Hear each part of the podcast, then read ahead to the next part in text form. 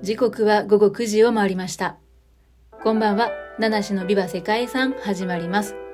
この配信は毎日一つの世界遺産とその世界遺産からイメージする世界遺産言葉を私七種が勝手に紹介する5分ほどの番組となっております。毎日の就寝前のひとときにご活用ください。はい、と言いながら昨日ですね、収録、配信上げるのを忘れました。収録は撮っていたんですけれども、配信を忘れてしまいまして、先ほど気がつきました。はい。夕方の5時頃にですね、おもむろに、えー、昨日の分を配信しております。はい。そんな本日、9月17日金曜日にご紹介する世界遺産は、ゴレスタン宮殿です。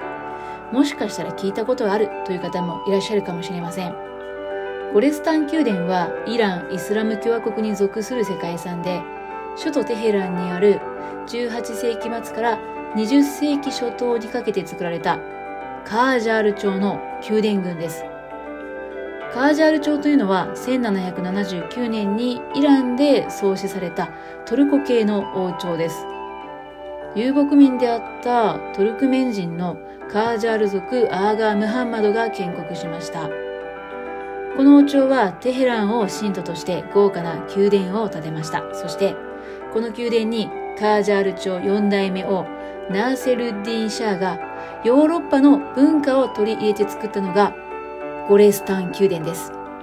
ゴレスタンというのはバラの園を意味していて、バラが美しい国として知られるイランを象徴した作りとなっています。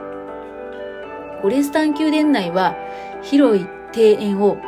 建物と壁が、あ、建物と塀が取り囲む作りになっています。そして、そんな王宮の敷地内は、細長く続く池を中心としたペルシャ式庭園となっています。庭園は綺麗に整備されていて噴水があって、季節の花々が咲いて、特にバラの季節には国内からもたくさんの観光客が訪れるそうです。ゴレスタイン宮殿の中でも一番中心となるのは王宮です。ゴレスタイン宮殿はパフラビー朝の時代まで少しずつ改修されながら戴冠式や王家のレセプションの場として使用されていました。輝きの間と名付けられた広間は壁や天井が鏡張りで豪華絢爛な装飾ときらびやかなシャンデリアの光が反射して華やかな内装が特徴です。そしてそれとは違った趣向で見どころとなるのが越見の間ですね。ガージャール朝のナーセロッディーン・シャー王は、1870年、1873年に初めてヨーロッパを訪問して、その際に感銘を受けたヨーロッパの博物館と同じようなものを自分の宮殿に作ろうと思い立ったそうです。そして、それを実現したのが越見の間で、ここには見事な芸術作品が展示されています。税を尽くした宮殿や庭園は、今日に至るまでのイランの芸術や建築家にとってインスピレーションの源泉となっています。はい。素晴らしいですね。行ってみたいですね。そして、本日そんなゴレスタン宮殿からイメージした、えー、世界遺産言葉は、